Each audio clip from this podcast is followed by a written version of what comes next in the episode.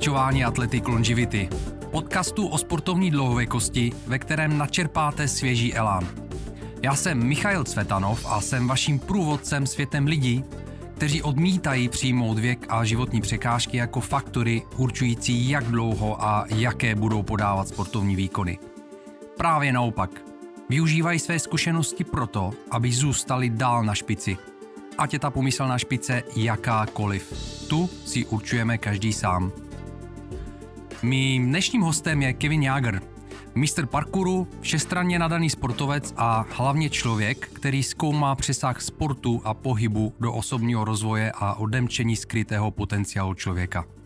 Ahoj Kevine, vítám tě do Athletic Longevity. Ahoj Michale, moc děkuji, že tady dneska můžu s tebou být. Já jsem moc rád, že jsi přijal pozvání a těším se na rozhovor. Eh, Kevine, na jakém místě řadíš sport v eh, žebříčku prioritách ve svém životě?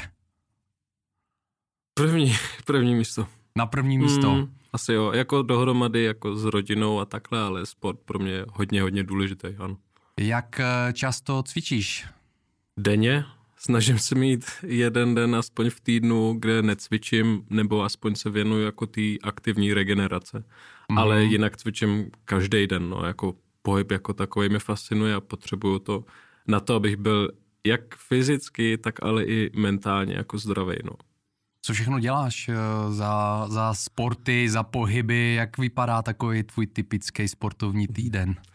Tak hlavně se zabývám parkourem, mm-hmm. ale v podstatě um, objevuju jakoby jakýkoliv pohyb. Teďko mě hodně baví i eh, bojové sporty. Začal jsem teďko s Kájou um, dělat Thai box a sám ho jakoby nějak vyvíjím dál, ale jinak, jinak hlavně parkour a posilování přímo jakoby na ten parkour. Um, jsem si udělal vlastně svůj vlastní program, abych se zlepšil mm-hmm. um, rychlost, výskoky, tu rychlou dynamickou sílu. Takže takhle. Ty jsi zmínil uh, parkour. Pojďme, pojďme se trošku povědět o parkouru, protože to je vlastně jako tvoje hlavní sportovní parketa. Hmm. Uh, jak jsi s parkourem začínal? Hmm. Já jsem vždycky chtěl jako malý dělat něco akrobatického. Já jsem viděl filmy s Jackie Chanem a tohle, to, to známe všichni. A jako fakt mě to překvapilo, co tam dokážou jako dělat. A tenkrát to mě bylo asi 14, 14, 15 a to jsem ještě vůbec jako o parkouru, slyšelo se o parkouru, ale nebyl to takový fenomén, jak je v dnešní době. Mm-hmm. A já jsem dělal jako malý různý sporty, fotbal jsem hrál, judo jsem hrál, um, judo jsem dělal a pak jsem se nějak dostal k parkouru přes kámoše, a tenkrát v Norimberku, já jsem se narodil v Německu a žil mm-hmm. jsem tam nějakou dobu, tak mě vzal do jedné tělocvičny, kde se tohle trénovalo. A tenkrát to bylo ještě jakoby vůbec nebylo známý parkour a tohle, ale vždycky jsem to chtěl dělat, tu akrobaci, nebo jednak jakoby eh, tenkrát ještě hlavní motiv předvádět se, třeba před holkama nebo tohle, mm-hmm, aby to bylo mm-hmm. jako fakt pěkný. Ale z toho se pak vyvinulo vlastně to ovládat to vlastní tělo, ale fakt na úrovni, kde prostě um, se člověk řekne, udělám tohle a tohle a prostě tělo jde a dokáže toto udělat.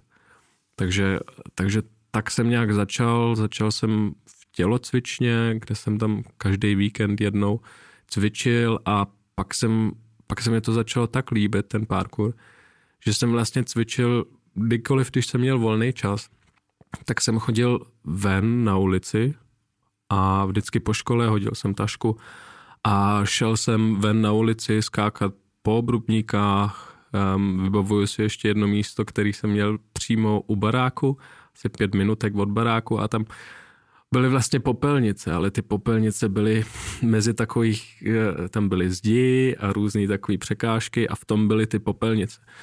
Takže jsem vlastně tam trénoval mezi popelnicemi a jsem skákal různě mezi popelnicemi a byly tam tyče a tohle, tak vždycky jsem tam šel a cvičil jsem venku u popelnic. No. no tak parkour je uh, vlastně uliční sport, že jo? Ano, ano. To není sport, který převážně se cvičí v tělocvičně v hale, jo, mm. tak to tak jako nějakým způsobem vnímám. A mě hrozně na parkouru fascinuje jedna věc. Já chodím do gymnastické haly na Chračanech, kterou znáš, myslím, mm. že určitě si tam taky trénoval. Mm ano, možná pořád ještě. A mě fascinovalo na tom, že tam jsem viděl ty mladé kluky, prostě ti děcka, který tam přišli a teď tam házeli jako neskuteční věci, jako vruty, salta.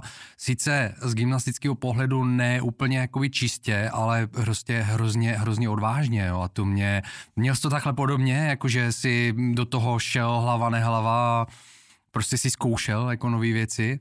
No, já jako musím říct, že jsem nebyl úplně od, od jak živé jako sportovně nějak, um, že bych sport vyhledával. Mm-hmm. A rodiče nás jakoby trošku k tomu sportu jakoby vedli, ale bylo to spíš jako míň tím, že rodiče nejsou úplně teď nějak sportovní špička a tohle, ale mamka vždycky s náma chtěla jít na kole nebo aspoň ně, nějaký pohyb. Mm-hmm. Ale um, to, co se týče jako toho parkouru a toho, jakoby, dalo by se říct, extrému um, sportovního, tak to jsem nevyhledával jako malý. Tomu jsem se až pak dostal, až když jsem to nahlíd. A my jsme vlastně tyhle ty možnosti úplně neměli. To teprve, když jsem přišel sem do Česka, a tak teprve tam jsem se dostal do gymnastických tělocvičen a mohl jakoby posouvat ty hranice dál. Um, když jsem byl v tom Norimberku, tak jsem vlastně byl v tělocvičně jednou za týden a měli jsme tam akorát džíněnky a dopadovky a nějaký mm-hmm. bedny, takže to nebyl žádný equipment, eh, který prostě v dnešní dobách v těch gymnastických tělocvičnách. Prostě hardcore Prostě hardcore prostředí. parkour a jít ven a tam jako člověk už má takový trošku zábrany mm-hmm. sebe, sebezáchovy a tohle, že um, neskouší všechno. Já jsem se tenkrát asi během měsíce naučil salto do zádu. A tak to je slušný, ale... No, pak když jsem to ukázal kámošovi, který říkal, co to je parkour, tohle, a vzal jsem ho jednou na trénink, tak ten se to naučil za jeden den. Aha, OK. A tak jsem si říkal, hm, tak já se tady dřut měsíc a to. No a takže jako nějaký ty základní věci, nějaký ty základní salta jo, ale pak dál to vyvíjet eh, bylo v tomhle tom prostředí relativně těžký, protože jsme neměli ty možnosti, které prostě dneska mají ty lidi a jsou po celém světě, obrovsky se to rozrostlo. Jako. A No, takže, takže tak, takže až v Česku pak s těma gymnastickými tělocvičnama a to se musím říct, že se ty hranice jakoby posunuly hodně, hodně dál, co se týče toho pohybu a těch různých vrutů a salt mm. a takhle. Já se tě určitě budu potom ptát na to, jakým způsobem si překonával eh, strach eh, k těm k vykonávání, vlastně hledání jakoby těch pohybů, protože mě to, mě to hodně zajímá, ale předtím, než se k tomu dostaneme, ehm, Máš nějakou představu, jakým způsobem parkour vůbec vznikal jako, jako pohybová aktivita? Mm-hmm. Um, co tak nějak jako v té historii je um, toho parkouru, je vlastně, že to začínalo ve Francii a jsou tam, je tam jedno jméno David Bell, což je vlastně takový světoznámý zakladatel vlastně toho parkouru. A co jsem slyšel, takže jeho taťka byl ve Franci, eh, francouzských legionech, nebo legionách, nevím, jak se to... Legích. To, legích, ano, Legionech ano. možná taky Prostě správně. elitní vojáci a mm-hmm. oni to tenkrát používali na to, aby jako, jak překonat, eh, nebo jak se dostat z bodu A do bodu B nejvíc eficientnějším, eficientním mm-hmm. způsobem mm-hmm. a překonávat vlastně ty překážky na té cestě. Takže to bylo jako um, tenkrát vyloženě jenom eficientno, eficientnost, prostě jak se dostat z bodu A do bodu B. Efektivnost, Efektivnost. Jasně, efficiency. efficiency. A německy se to řekne jak? Uh, effectivity. Uh, okay. a, takže z bodu A do bodu B. A tam se vyvinulo prostě parkourový takový jako movement, takový pohyb, taková komunita. Mm-hmm. A pak zároveň ale ještě, nebo trošku později v Anglii se to vyvi, vyvinulo, ale v Anglii se tomu tenkrát říkalo free running. Takže co se vlastně dělo tenkrát a nějaký lidi to mají furt ještě v dnešní době rozdělení, že se vyvinula větev parkouru, což je jenom ten pohyb bez té akrobacie. Mm-hmm. A pak free running, um, což je vlastně ten pohyb, ale hlavně jako důraz na tu akrobaci, takže různý salta a tohle a tamhle. Takže vlastně máme Francii a Anglii a to nějak vyrostlo jako zároveň a pak eh, k tomu došlo, že, to, že se z toho stal světový fenomén. Uh-huh. Jo, já to mám taky spojený nějakým způsobem s Francií, vlastně, když se, když se zamyslím. Já si ani nepamatuju už, eh, kdy jsem to začal vnímat jako disciplínu, ale určitě tam ta Francie mě nějakým způsobem dává smysl. Jo, tam je tam David Bell, právě ten zakladatel a tam vlastně všechny videa, které tenkrát byly jako o parkouru a tohle, mm. to, buď to, to bylo z té Anglie, anebo jako z Londýna, anebo právě, um, teď si nevím úplně jisté, ale z té Francii, jakože tam, mm. tam skákali a tohle, to, takže na to jsem se koukal a to bylo fakt, fakt hustý, no, jako co dokázali předvést a tohle. Mm.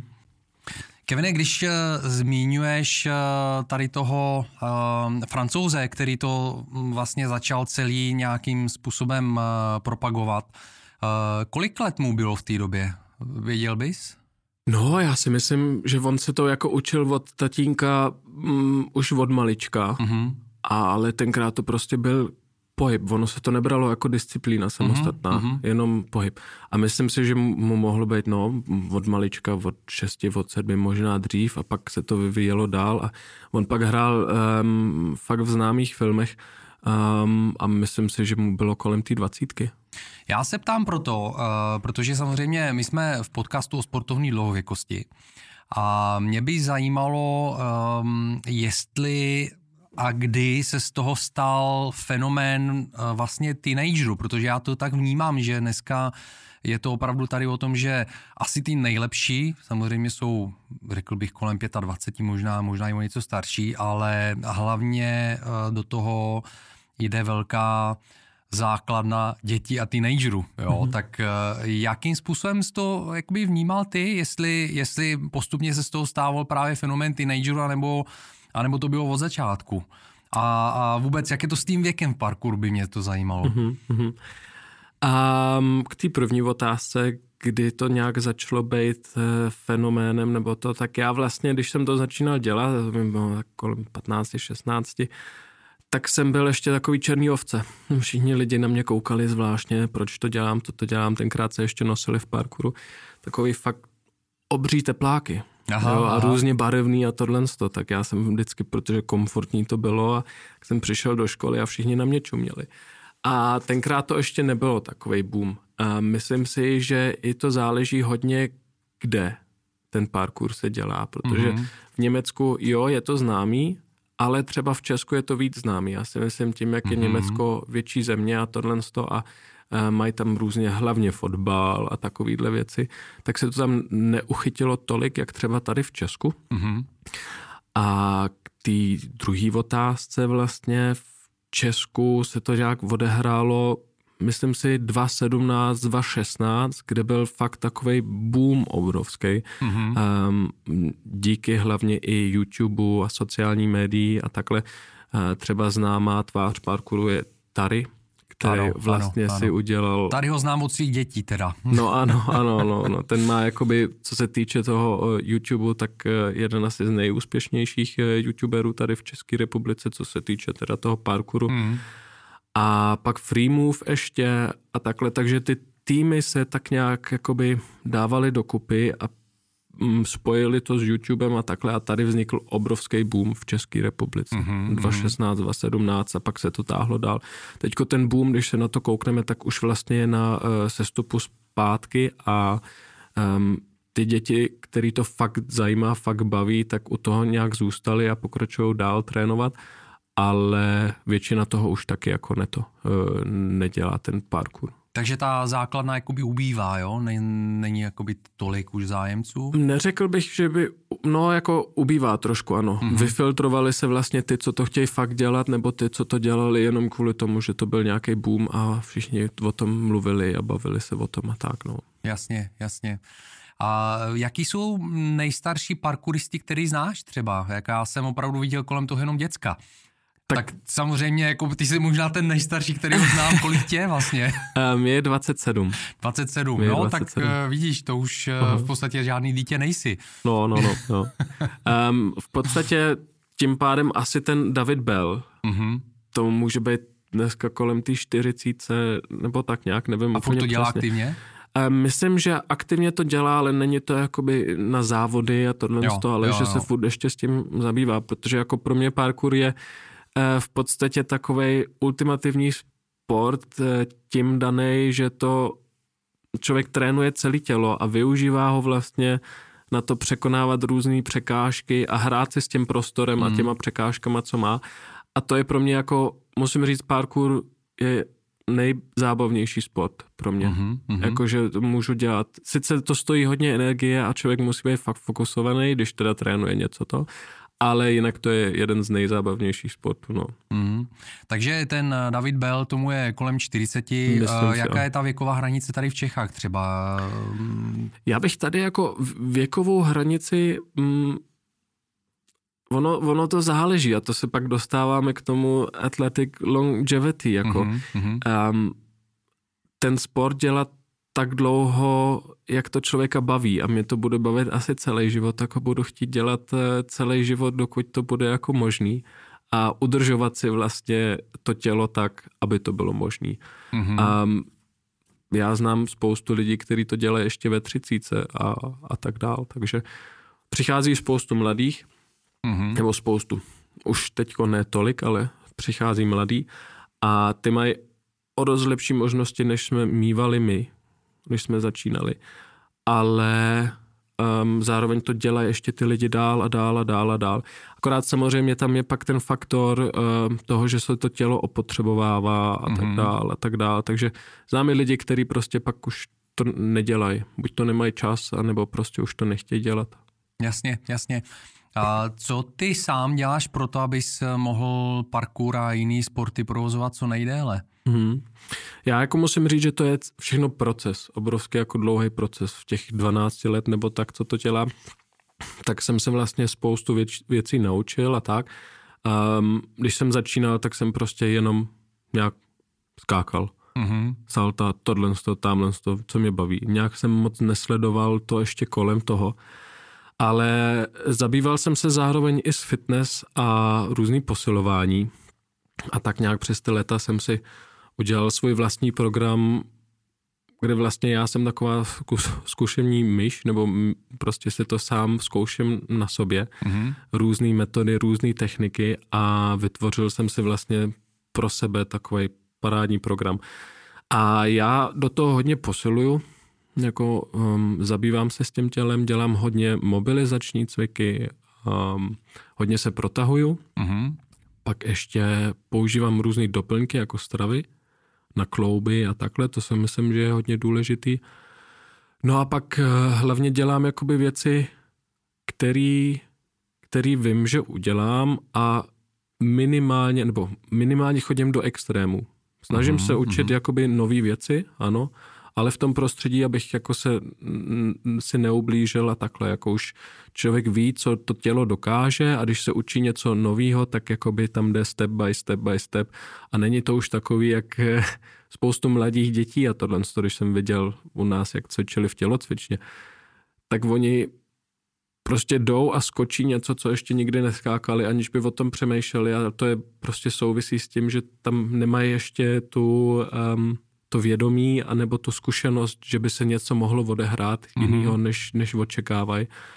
A, takže to, to nedělám, jako, že bych skočil něco, co prostě nevím, jak to dopadne nebo to. Takže mm-hmm. jako mm-hmm. lepší preparation na, ten, na ty věci a ne, ne prostě hazardovat, ano. OK. Um, Jakým eh, způsobem regeneruješ třeba, kromě toho, že jsi říkal, že se hodně protahuješ, eh, máš jako nějaký, nějaký osvědčený metody, mm-hmm. nějaký technologie třeba, který jsi zkoušel mm-hmm. například? A myslím si, že aktivní regenerace je hodně, hodně důležitá, mm-hmm. takže jako když člověk je namožený, tak prostě jít a ten druhý den dělat ten pohyb zase, i přesto, že to bolí, ale jako ne takovou zátěž mít takže jakoby třeba dělat dřepy nějaký bez váhy a tohle. A ono to tělo, jako musím říct, že se hm, docela rychle regeneruje. Pak eh, mám ještě právě na ty klouby nějakou výživu, pak je dobrý eh, se otužovat. Studená voda, to jsem jako zjistil, že to je fakt dobrý. Přímo po sportu mm-hmm. a dát tomu tělu jako šok a vlízt do ledové vody, zůstat tam nějakou minutku, dvě, aspoň dvě a vylíst z toho ven, tak to je úplně fenomenální. No a prostě udržovat se to s tím pohybem. Jako jít pak ten druhý den a zase cvičit i přesto, že člověk prostě se cítí trošku unavený a to, tak to si myslím, že je jakoby nejle, mm. nejlepší, no, mm-hmm. že to tělo. Co spánek? Spánek hodně důležitý, ano, ano, to jsem vlastně úplně vypustil. Spánek hodně důležitý a podle toho, kolik, jaký je to penzum tréninkový, tak podle toho je upravit ten spánek. Já si myslím, že když člověk jako fakt cvičí hodně, má velkou námahu, tak těch 9 hodin by měl spát. Uhum, uhum. Stíháš teda, jako máš 9 hodin spánku? A já musím říct, že naštěstí jsem možný si to takhle naplánovat Super. a mám tu možnost, že bych se mohl vyspat no, těch 9 hodin. Mm. Kevine, je parkour, vlastně on je závodní sport, že jo, jako je to, je to závodní disciplína. Já celou dobu to jako nazývám sportem, ale možná než eh, dokončím tu svoji otázku, se tě nejdřív zeptám, eh, je to sport? Považuješ parkour mm-hmm. za sport? Mm-hmm. Anebo je to pohybová disciplína? Teďko se to v posledních letech taky hodně vyvinulo k tomu. Vlastně mm-hmm. gymnastická federace se převzala ten parkour, nebo převzala, zařadila ho mezi své aktivity.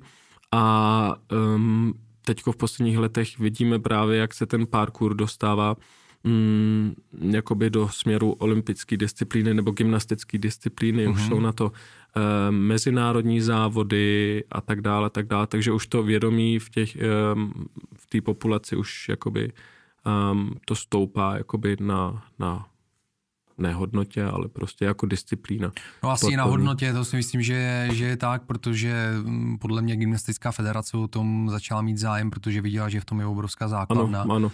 Asi pravděpodobně přichází do toho mnohem eh, víc, eh, nebo nevím jestli mnohem víc, ale dost velký počet dětí, což možná o gymnastiku takový zájem možná až není, mm-hmm, tak mm-hmm. samozřejmě podle mě to tam jakoby ta hodnota toho pohybu ty disciplíny stoupá prostě mm-hmm, pro tu, mm-hmm. pro tu uh, federaci mm-hmm. jako takovou. To určitě, ano, mm-hmm. jako základna takhle to určitě, no. To je, to je pravda. A každopádně, no, um, jako pak může člověk si jenom říkat, jestli to je dobrý nebo špatný, no.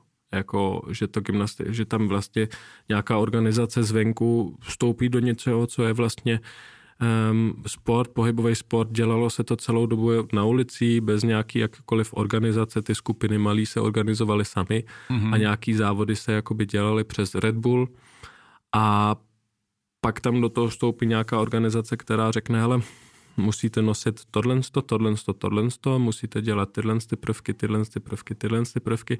Je to takový půl na půl, jako ty parkour, ta parkourová komunita je taková, půl na půl, jestli to je dobře nebo jestli to je špatně, že teď vstoupila jako gymnastická federace do toho. Samozřejmě, co se týče těch eventů a, a té organizace těch eventů a vlastně to vědomí v tom v té v tý, populaci, tak je to samozřejmě jako dobrý, ale zase parkour jako takový je vlastně bylo vytvořen jako volná disciplína, kde vlastně lidi jakoby se setkají a spolu cvičí a tohle a teď najednou k tomu, k tomu se dostane ta competition, mm-hmm. všechny ty pravidla a takhle. Má to svoje pozitiva i negativa. Uh, Kevine, to mě, to mě vede k uh, otázce. Uh, já to naprosto, naprosto chápu a vnímám to a měl jsem, měl jsem tady, uh, to si spojuju právě s uh, tím, Eh, Martina Peka, uh, skatera, a ten mm-hmm. taky povídal o tom, že samozřejmě je to uliční sport, uh, ten skating, jo, mm-hmm. pak se mhm. dostal vlastně do nějaké federace, která ho zastřešila, začaly tam být nějaké pravidla a jsou tam plusy a minusy, jo? že na jednu stranu samozřejmě pak taková ta strana nebo taková ta skupina těch skaterů, který tohle to prostě ne, ne, nekvitují, pak na druhou stranu jsou ty, eh, kteří v tom vidí právě potenciál pro rozvoj toho sportu a proto, aby ty lidi, kteří se tomu naplno věnují, aby se mohli tím živit a podobně. A mě to uh, svádí k otázce, eh, jak ty sám vnímáš takový ty základní principy, na kterých vlastně parkour byl postavený a jakým způsobem se to uh, nějakým způsobem střetává právě s tou organiz- organizovaností, která nezačíná kolem toho vznikat. Jak, to, jak tohle to vnímáš? Jako, jaký jsou pro tebe základy, základní principy pouličního parkouru a filozofie? No a tam je hodně jakoby přátelství, že se člověk schází jako s těma lidma a cvičí s nima a ta volnost, že vlastně v parkouru si myslím, že to je krásný na tom vidět, že tam je ta volnost toho pohybu a že kdokoliv si může vytvořit svůj vlastní styl. Mm-hmm. Není to tak daný, jak třeba v gymnastice, že tam jsou nějaký prvky, které se musí dělat nebo který se nesmí dělat. A v parkouru právě to je úplně volný. Teď, když tam vstoupí nějaká taková organizace a řekne, že se musí dělat tohle, tohle a tohle, nevím úplně přesně, jak to tam momentálně běží, málo se o to zajímám, ale um, tak mi to přijde, že to trošičku jako tu, tuhle tu hodnotu jakoby hmm, ničí mm-hmm, trošičku. Mm-hmm. Takže to je jedna věc. Takže přátelství a pak ta volnost, ta svoboda v tom pohybu a jinak pak i jako hodně parkouristů prostě je v oblečení, jak dneska by se to popsalo jak van, vandráci nebo tohle, mm-hmm. ale my mhm. to prostě neřešíme. A pak, když má být nějaká competition, OK, jasný, dobře, řekne se něco, že by se mělo být takhle oblečeno nebo takhle oblečeno, to je už minimální jako aspekt, ale taky si myslím, že to tam trošku do toho zasahuje. No. Takže celkově, že to jako bere v nějakém smyslu tu, tu svobodu, mi přijde. A taky jako um, v jakýmkoliv sportu, jakmile tam přijde ta competition, samozřejmě competition pak dokáže vytvořit, jak se říkal, možnosti další, že někdo to může dělat pak za peníze a nějaký sponzory se do toho zapojují a tak dále a tak dále ale pak je otázka, jak, jak se to vyvíjí na to, na to přátelství. Ale to zatím vidím mm-hmm. jako v parkourové komunitě, že se to tam hodně udržuje. Že tím, jak je to daný od, od začátku, jak ty lidi už s tím e, vyrůstali v podstatě, s tím přátelství a takhle, tak oni furt prostě jsou ještě největší kámoši i přesto, že pak jdou a mezi sebou nějak závodí, závodí ale uvidíme, jak to bude jako v budoucnosti, jak kam se to vyvine. Mm-hmm. Protože teďko ta generace, co ještě to drží, to jádro a tohle, tak to jsou většinou ty lidi, co to už dělají delší dobu a vyrůstali právě v tomhle tom přátelským, neorganizovaném úplně prostředí. Abych k tomu jenom chtěl ještě říct, dodat, klasický parkourový trénink není tak, že bychom se někde sešli v městě a položili tašky a najednou běželi přes jakýkoliv střechy a různě proběhli Prahy a pak Prahu a pak se zastavili a jenom dobrý. Ne, je to tak, že vlastně se sejde Já jsem se chtěl zeptat zrovna, jestli běháte po, po, po střechách. ano, ano. To je jako klasicky lidi si myslí, že prostě skáčeme po střechách, tohle, co tamhle. Co. Um, jako ano, většinou se to i dělá, hlavně jedno místo v Řecku je na to krásný, Santorini. Jo, Santorini, to si tam umím představit, že se tam krásně skáče. A tam už několikrát byly i mistrovství světa, jako co byly od Red Bullu zorganizovaný, mm-hmm, ne přes mm-hmm. gymnastickou federaci. A to je krásný, ale my se vlastně scházíme tak, že se sejde skupina lidí na nějakém místě, my tomu říkáme spoty. Mm-hmm. Tady v Praze je třeba hodně známá Vltavská, tam mm-hmm. na tom nádraží, tak tam jsou různé schody a zdi a tohle. A tam se sejdeme a cvičíme spolu, rozcvičíme se, skáčeme, cvičíme a třeba tak hoďku, dvě a pak se mění jakoby spoty, že se jde zase na další místo a tam se trénuje. A vždycky na tom spotu vlastně se člověk může sám trénovat, co chce, nebo si dává s kamarádama nějaký challenge a takhle. Mm-hmm. Kevine, jak si myslíš, že tě uh, jako člověka posunul parkour. Děláš ho přes 12 let, jestli jsem to pochopil mhm, správně, mm-hmm. tak vnímáš, vnímáš, jak se na tebe mm, projevil parkour mm-hmm. na tvý právě uh, osobní stránce? Mm-hmm. Hodně. Jednak jako, mm, jak člověk překonává ty překážky v tom, v tom jako fyzickém, neboli při tom sportu, mm-hmm. tak si myslím, že mi to hodně pomohlo um, překonávat ty překážky v tom životě. Hmm, jednak já jsem jako uh, si procházel, když jsem začínal tím parkourem, hmm, tak vlastně rodiče se rozcházeli a já jsem to nějak přes ten sport ventiloval. Že jsem vlastně šel ven, pustil jsem si hudbu a pak se hejbal, skákal, tohle, tamhle. Um, to je jedna věc. Druhá věc je, um, dává mě to jako sebevědomí. Člověk ví, co, co dokáže s tím tělem udělat A mně to přijde trošičku jako super schopnost, když se jako, nechci to říkat jako nějak drze, ale normální lidi, normální lidi. Um, chodí po zemi, neskáčou, chodí po, zemi, neskáčou po střechách. Ano, po ano, střechách. ano, ano. A přeskočit nějaký plot nebo nějakou zeď je pro ně nepředstavitelný. Ale když člověk ví, co to tělo dokáže, co on sám dokáže, tak zase to jako um, je si jistější. Je si jistější v tom, co dělá a tohle. A no a ten parkour zároveň i mě otevřel si myslím obrovské chápání pro ten pohyb. Vlastně um, tu chuť, že, že mám tu chuť vlastně zkoumat ten pohyb a jakýkoliv pohyb, jak to tělo, jaký, jaký, jaký to tělo má vlastně potenciál, protože v dnešní době si myslím, že spoustu lidí ani o tom vůbec neví, jaký to tělo má potenciál, nebo mají vyskoumaný jenom jedno procento. Mm-hmm. A já jsem si vlastně, já mám takový cíl, že prostě chci zkoumat co největší spektrum toho, co moje tělo je schopný, ale i jako v ostatních tělu a rád to předávám tyhle si vědomost. A um, to si myslím, že je důležitý, protože lidi vlastně žijou nějak, ale vůbec to tělo nepoužívají. A to tělo souvisí, nebo ten pohyb souvisí hodně um, s tím myšlením, přemýšlením.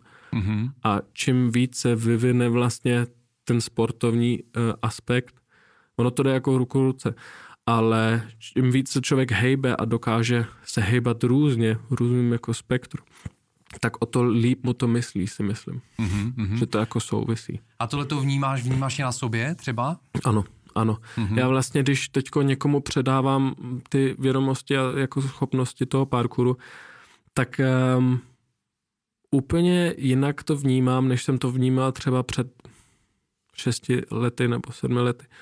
Že vlastně to dokážu vysvětlit um, úplně jinak. Je to vlastně v podstatě parkour je fyzika a my používáme to tělo jako nástroj k tomu, aby jsme tu fyziku tam uplatnili uh-huh, a dá se s tím eh, fakt dělat hodně, aniž bych co jako před, před pár lety řekl, že vůbec je možný. Jo. Jsi dobrý ve fyzice, máš rád fyziku jako um, disciplínu? Jako, jako ano, já mám rád hodně um, vědu. Já jsem studoval vlastně chemii bioinženýrství uh-huh, a chtěl uh-huh. jsem tenkrát jít na genetiku, ale to nějak eh, neklaplo ale i takhle teďko jako ve volném čase se věnuju jako vědě a mm-hmm. zajímavě hodně, no.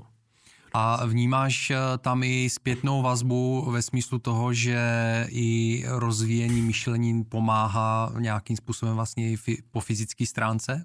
Jako myslíš, že um, když se někdo vyvíjí jako um, mentálně, mm-hmm. že to mhm. pomáhá pak v tom fyzickém? Přesně tak, přesně tak. Jo. Um, já si myslím, že určitě. Jako um, každý člověk to asi zná, nebo spoustu lidí čte knížky, jak sám sebe zlepšit, nebo eh, takovýhle věci. A po každý tam je ten point sport. Protože mm-hmm. ten sport nebo ten pohyb, my to má, vlastně to je pro nás přirozený. Akorát my jako lidstvo jsme úplně na to zapomněli a díky těm věmům, co máme v dnešní době a tomu rychlému životu, jakože ráno se stane, pak rychle na tramvaj, pak do ofisu, tam bejt celý den, pak zase vrátit, tohle to sedíme furt v autě. Není to přirozený, podle mýho. A patří k tomu prostě ten pohyb. Takže mm-hmm. pohyb je esenciální pro to, aby člověk žil zdravě a, a no, žil zdravě a byl spokojený, si myslím. Já jsem se teď chtěl, eh, nebo chtěl jsem se vrátit vlastně k té otázce právě překonávání toho strachu těch bloků, jo, mhm. protože si myslím, že eh, v parkouru je, musí být hodně důležitý naučit se překonávat mm-hmm. strach a bloky. A ty mm-hmm. si to sám říkal, že vlastně tě to i ten parkour naučil, abys překonával překážky v životě. Um, jakým způsobem uh, pracuješ na sobě tady po té stránce, nebo jakým způsobem si, nebo máš zvládnutý strach, se zeptám takhle, z nějakých složitých třeba nových prvků? Mm-hmm. Um, strach jako taková, jako takový. U parkouru je to vlastně tak, že když člověk se chystá třeba na nějaký skok, dejme tomu přes nějakou střechu, je to třeba 3 metry a musí tam doskočit precizně nebo tak, tak furt je varianta, že si to scénário stejný postaví na zemi, ne v takových podmínkách, ale úplně jako ty stejné podmínky, jako vzdálenost a tak, a natrénuje si to vlastně předem. A pak, když se na to cítí, tak jde a udělá to tam. Um, takže jako se na to člověk e, připravuje. Jinak ohledně toho strachu step by step, no, jako je, jde třeba o to balancovat někde ve vejšce na tyčí, když prostě člověk ví, že pod ním je pět metrů nic, a, ale ví, že kdyby sklouznul, tak se chytne tyči a zase všechno v pohodě. Takže jako je to step by step, um, je to o tom právě hm, se toho strachu jako zbavit a přetransformovat ho na respekt, protože strach jako takovej ovlivňuje naše tělo, si myslím, hodně mm-hmm. a i mysl. Ale když ten strach dokážeme přetransformovat na respekt a jako být fokusovaný v té situaci a vnímat celou tu situaci a vědět to, co to tělo umí a mít tam tu jistotu, tak to je ta správná cesta. Nemyslím si, že by to bylo jako dobrý mm, jít do něčeho, když člověk vůbec neví, jako jestli to vůbec dá nebo nedá. To si myslím, že prostě je pak právě ohledně té longevity, nebo na to, aby ten sport mohl dlouho dělat, tak ho musí dělat chytře, si myslím. Jako musí přemýšlet o tom, co dělá, jak to dělá a proč to dělá. A nejít prostě mm. bez hlavě do, do něčeho a prostě udělat to jenom, aby to udělal. To si mi hodně líbí přetransformovat strach eh, do respektu. Jaký další rozdíly vidíš mezi strachem a respektem? Co je pro tebe respekt eh, k nějakému složitému prvku novýmu? Mm-hmm. Uh, respekt, no, myslím si, že to je jakoby to i racionální jako přemýšlení o tom, co se, co se odehraje nebo co člověk vlastně zkouší. Třeba nový prvek, dejme tomu um, double cork, je to vlastně... Vůbec nevím, co to je. Já to tady předvedu rychle, ne, předvedu. Je to vlastně, se člověk odrazí z jedné nohy, vyskočí do vzduchu, mm-hmm. udělá salto, ale i dva vruty do toho. Mm-hmm. A ono se to dělá třeba... Double cork. Double cork, mm-hmm. ano.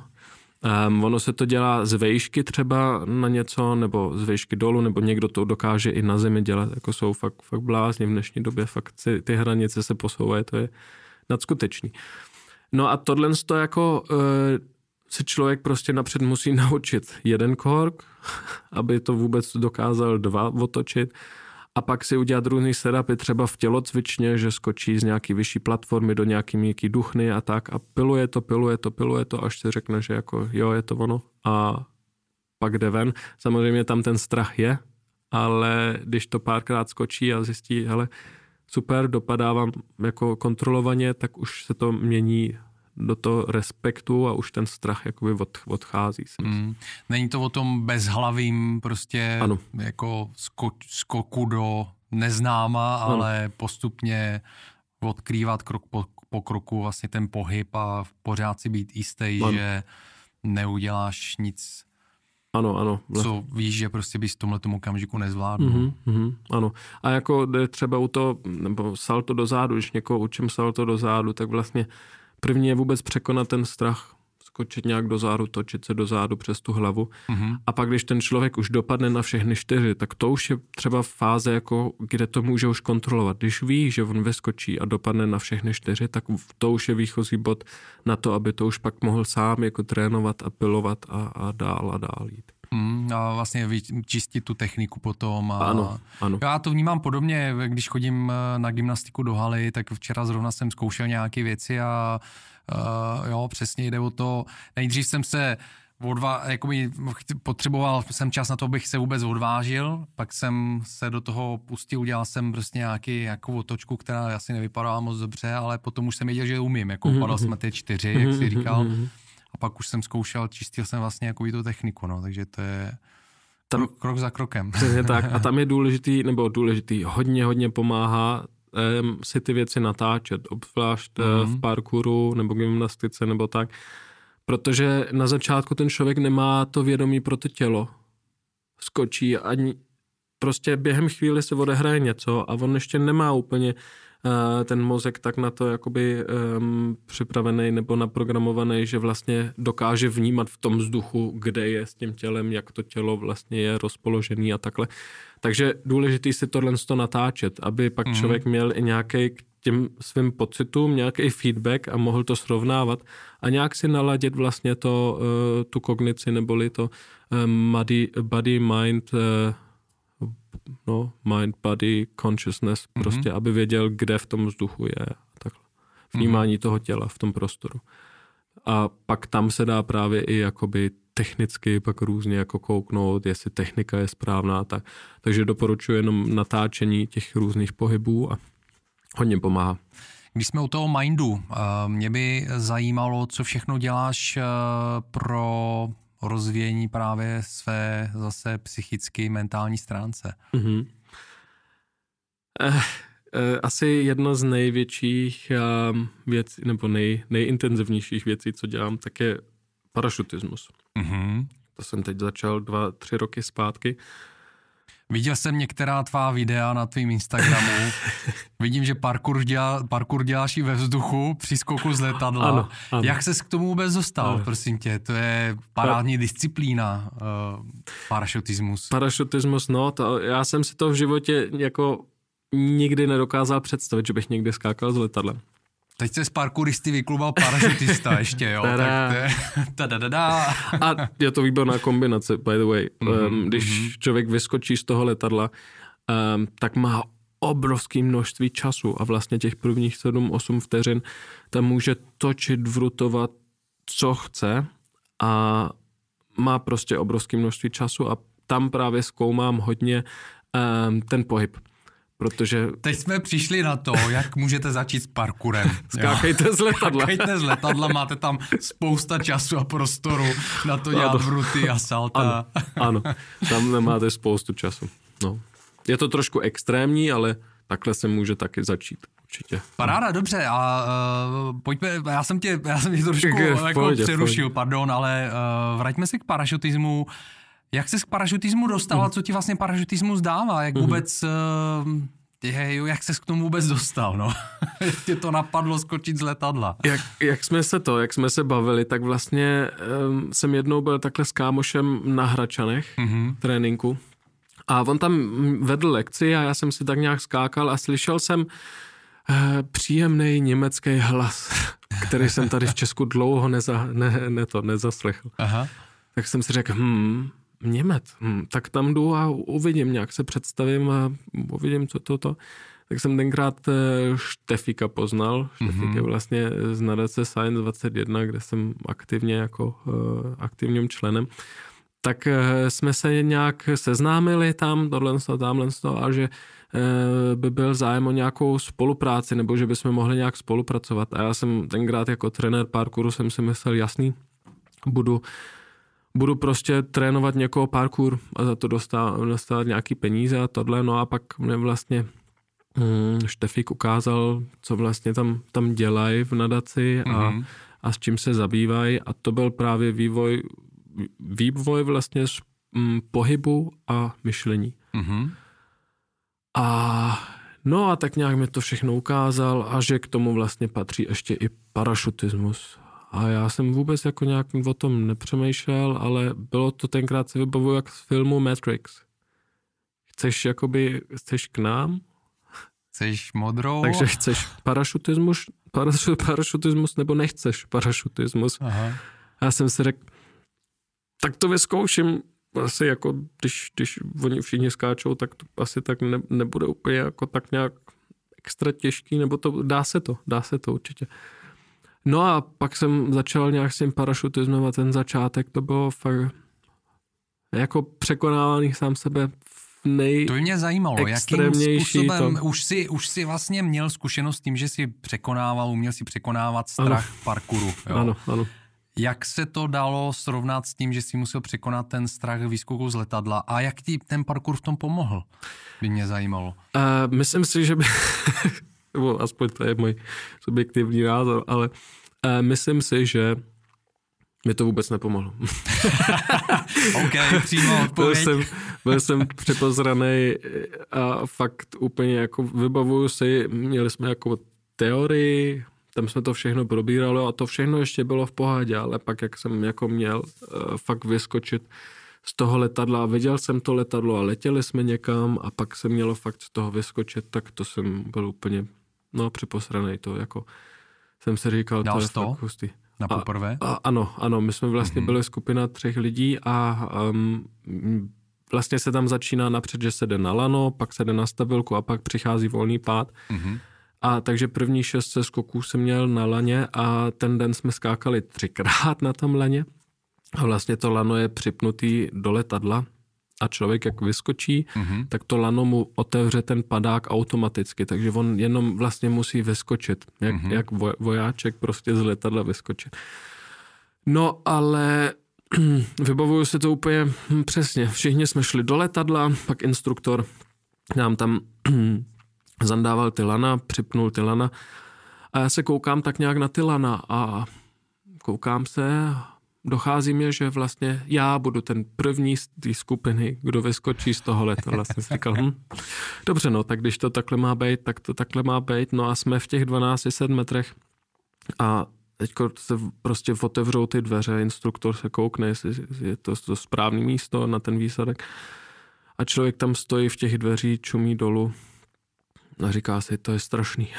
Yeah. to je strašný. Úplně mu bu, buší srdce a tohle a pak prostě instruktor klepne na rameno a já jsem si řekl v tom okamžiku, hele,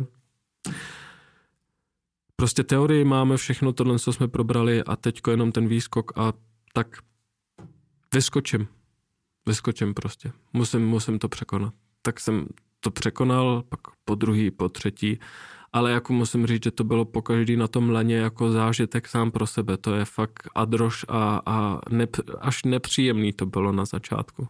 Já nevím, jestli v dnešní, v dnešní době bych si na tom laně skočil. Jako ne, neláká mě to moc, jo? protože ty, když se kouknu zpětně, tak to lano bylo asi nejvíc adrenalin a nejvíc nepříjemný ze všech těch... těch Proč pak? Proč to tak bylo? Jednak protože jsem byl úplně na začátku, vůbec mm-hmm. jsem neměl s tím zkušenosti. Mm-hmm. A, a je to prostě, jo, už vím proč, ano. Ono to vlastně furt ještě, um, má to ještě furt něco spoj, společným tím, že když je člověk na zemi, ten pohyb jako ten výskok z toho letadla a tím, že tam je člověk eh, v té vertikální pozici, že vlastně m, m, přijde mu to, že vlastně skáče zase na nohy, tak očekává, že tam má nějakou zem, nebo že skočí na něco, ale tím, že takhle skočí jakoby obouma nohama do prázdna, tak to asi bylo to nejmíň příjemný. Mm-hmm. A no, a pak přišla stabilka a pak volný pády a dneš, dnešní době musím jako říct, že ty volný pády a, a to vlastně vyskočení z toho letadla a mít veškerou svobodu toho pohybu, absolutní svobodu. Tam vlastně nic člověka neomezuje. Tak je fakt, fakt krásný a tam právě přešlo z toho strachu ta transformace k tomu respektu a to ale se stalo tak během těch, no, 30, 42, tak nějak 42 jumpech. Po 42 jumpech už to bylo tak, že člověk už měl úsměv na obličeji a už se jako fakt těšil jako vyskočit ven, ale furt si tam udržoval ten respekt, protože toho parašutismu ono to je um, bezpečný sport, ale prostě nesmí se to podcenovat, protože tam je um, prostě ve hře obrovský hodně. Samozřejmě, Všechno samozřejmě vlastně. tady ten respekt naprosto, naprosto chápu. Eh, člověk tady musí být ještě méně lehkomyslný nebo si nesmí dovolit žádnou lehkomyslnost mm-hmm, ještě méně, mm-hmm. než vlastně asi v tom parkouru Man, man. při skákaní nějakých, nějakých složitějších prvků. V čem, v čem tě uh, to skákaní parašutem nebo s padákem posunulo, mm-hmm. si myslíš, po mentální stránce? Mm-hmm.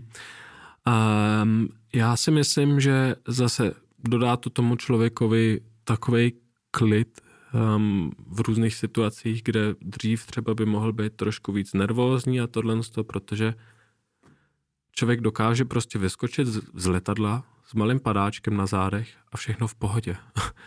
jo, takže tahle extrémní situace, po každý se prostě vystavit týhle extrémní situace, obrovsky tomu člověkovi dodá jako eh, sebejistotu.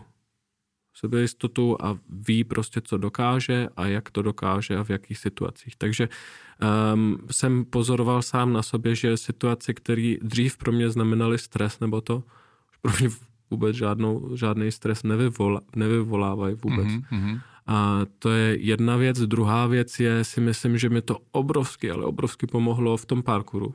Mm-hmm. Zároveň protože právě tam zkoumám přímo ty pohyby v tom vzduchu. Můžu si to vlastně zpomalit v podstatě a ten pohyb, protože u parkouru mám třeba tak půl vteřiny nebo vteřinu na to, abych ten pohyb v tom vzduchu udělal, pak už začne gravitace zase táhnout to tělo k zemi a musí se to stihnout do té doby.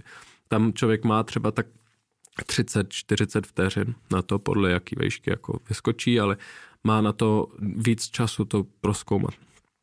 A pak zároveň obrovský jako přátelství.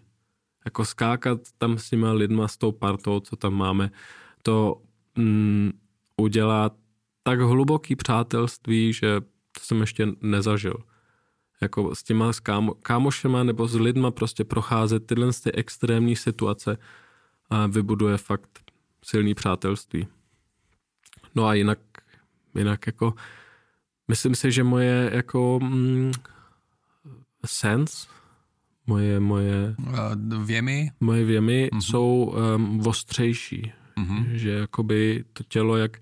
Protože co se děje u toho výskoku, tak vlastně ten výskok z toho letadla je reset toho celého, celého programu. Když se vezme mozek jako superpočítač, tak vlastně my, jak žijeme, děláme různé věci a tohle, tak se ten mozek zabývá s různými věcmi, třeba co se uvaří večer, že tam tomu se ještě musí něco, něco, něco, něco.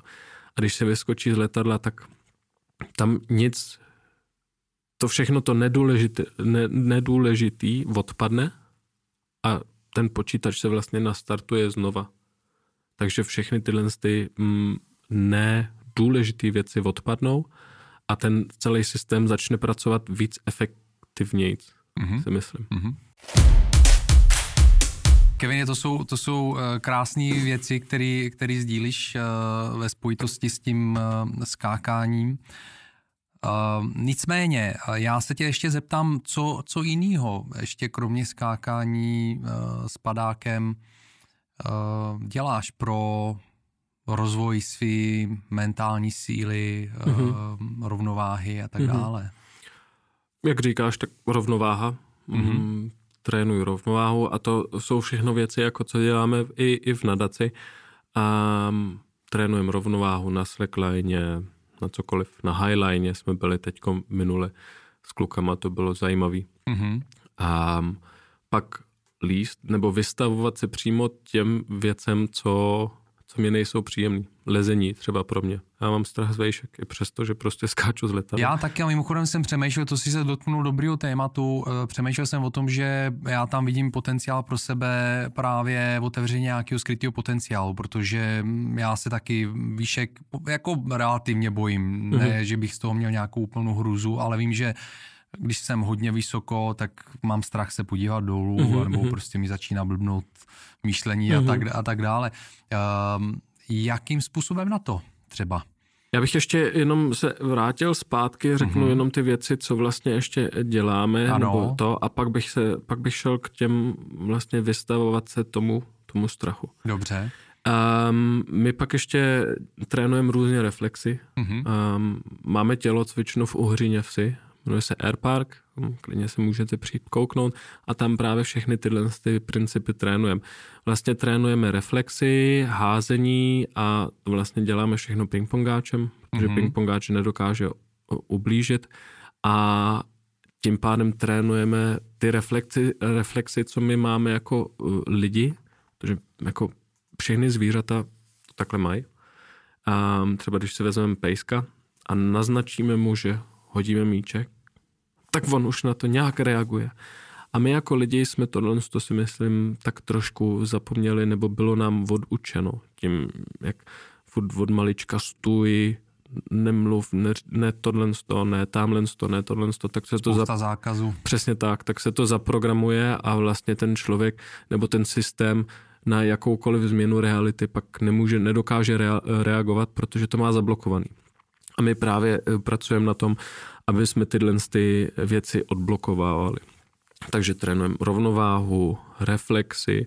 Teď jsem hodně začal trénovat eh, právě martial arts, um, Thai box, mm-hmm. ale i jiu-jitsu, judo a různé další věci a vidím to jako celek toho potenciálu, toho tělo, co vlastně dokáže všechno a já to chci vyvinout co nejvíc široko, do nejvíc širokého spektra a pak do toho patří právě i, i lezení, protože z toho mám trošku strach. Pak um, třeba žonglování, různé takovéhle věci, jako co to všechno to tělo dokáže.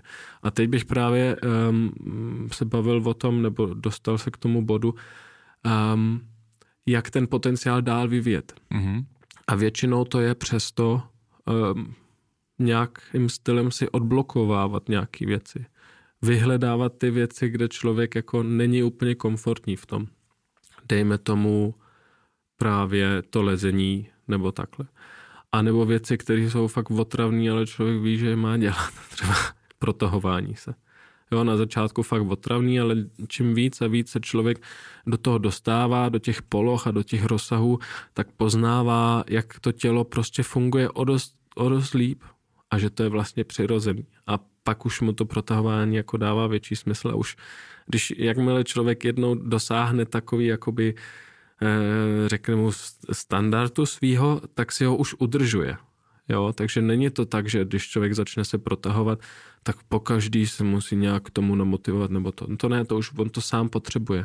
Kočka, když, když spinká a vstane, tak se taky napřed protáhne, protáhne to tělo, aby to dokázalo pěkně fungovat a to si myslím, že bychom jako taky měli dělat, prostě být víc jako přirozený a poslouchat to tělo. No a hlavní věc je právě vyhledávání si myslím těch nekomfortních věcí. Stejně jak to je skok z letadla s padákem, pro mě lezení.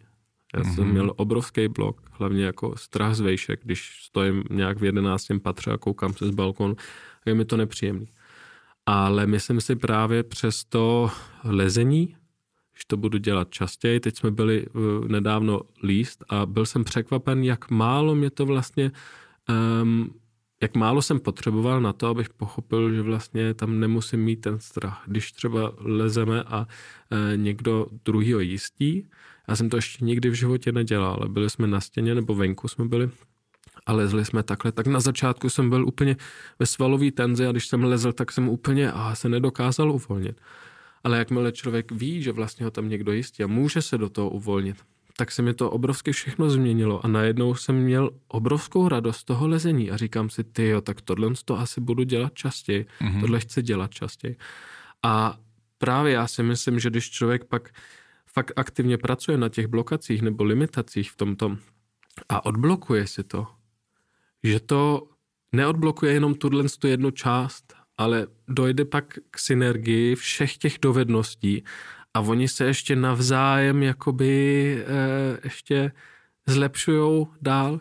Takže když člověk si odblokuje něco, třeba dejme tomu um, pravá, levá ruka. Lidi používají často jenom jednu. Ale že začnou použí, používat tu druhou, tak to není jako, že si odblokují jednu část toho těla a dobrý. To není jako jedna plus jedna. Jo, mám jednu část plus tu druhou část to je mnohonásobek toho, co to, co to může mít jako potenciál jenom jako ta jedna část. Takže ono se to mnohokrát znásobí ještě navzájem. Takže to si myslím, že je ta cesta na to, aby člověk um, si nějak jednak jakoby mentálně, ale i fyzicky odblokoval to tělo. To jsou, to jsou nádherné věci, které uh, tady povídáš. Uh, je možný, aby člověk s váma nějakým způsobem pracoval, cvičil, eh, myslím teď s tou skupinou, se kterou seš mm-hmm. vlastně ve Science 21, mm-hmm. pořádáte nějaký veřejný akce a podobně? Mm-hmm. Ano, tak jednak máme tu tělocvičnu, tam mm, vyvíjíme, eh, vyvíjíme přímo tyhle ty dovednosti jako fyzický, a jinak se k nám taky lidi můžou dostat normálně jako přes stránky. Máme jako stud, eh, studentský program, kde se člověk může nahlásit jako student nebo i dalšími jinýma způsoby se k nám připojit.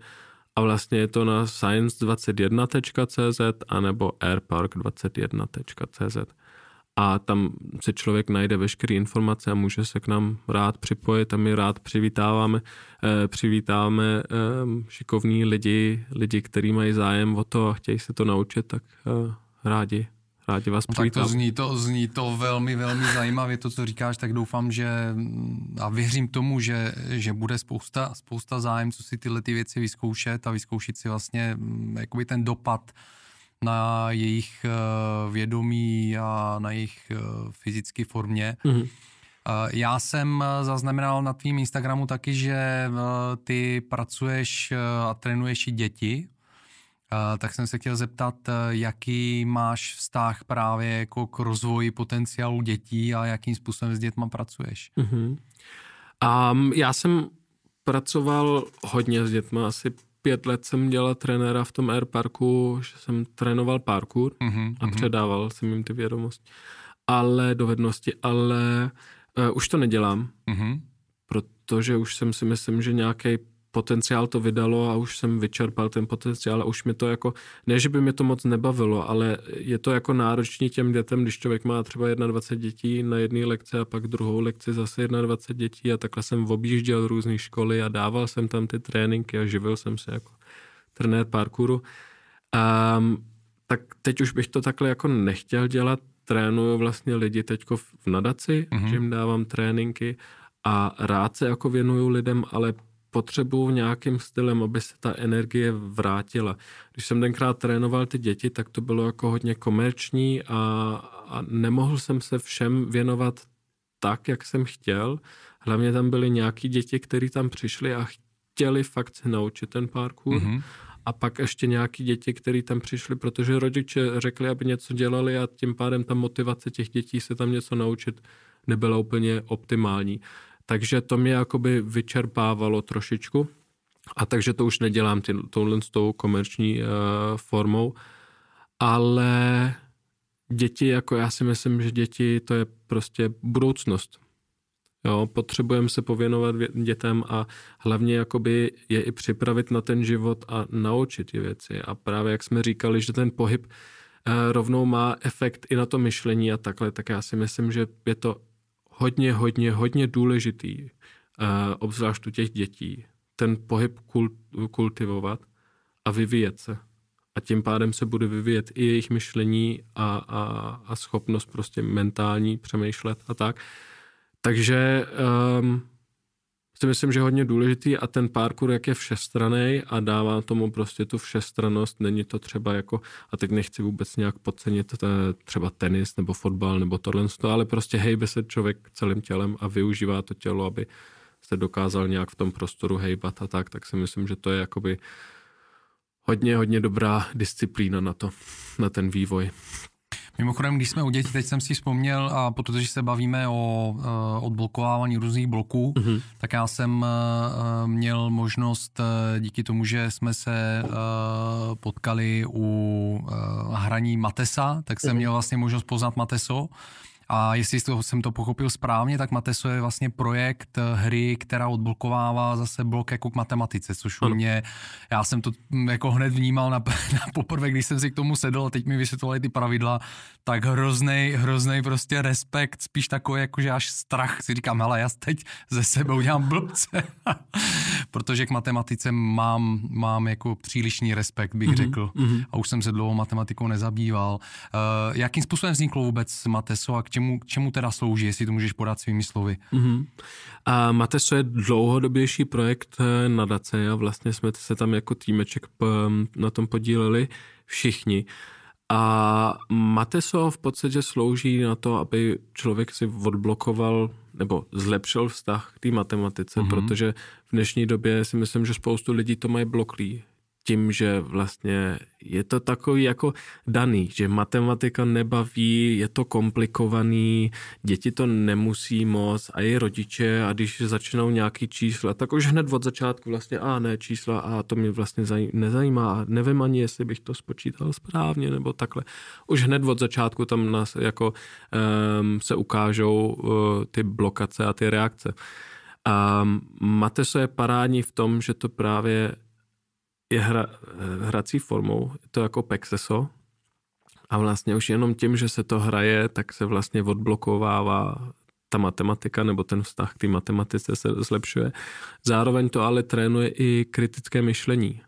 A, takže tam jsou různé jako strategie, pak tohle, tamhle, ale tra- zároveň to trénuje i paměť mm-hmm. kde něco leží a tohle. A u těch dětí to je obzvlášť, obzvlášť důležitý. Obzvlášť, když přijdou, jakoby, než přijdou do školy, už to můžou začít hrát, nebo když jsou ve škole, to můžou začít hrát a fakt se jim to zlepšuje, ale nejenom matematika, ale právě protože se tam trénuje to kritické myšlení a tak, tak to zlepšuje různý, různý aspekty.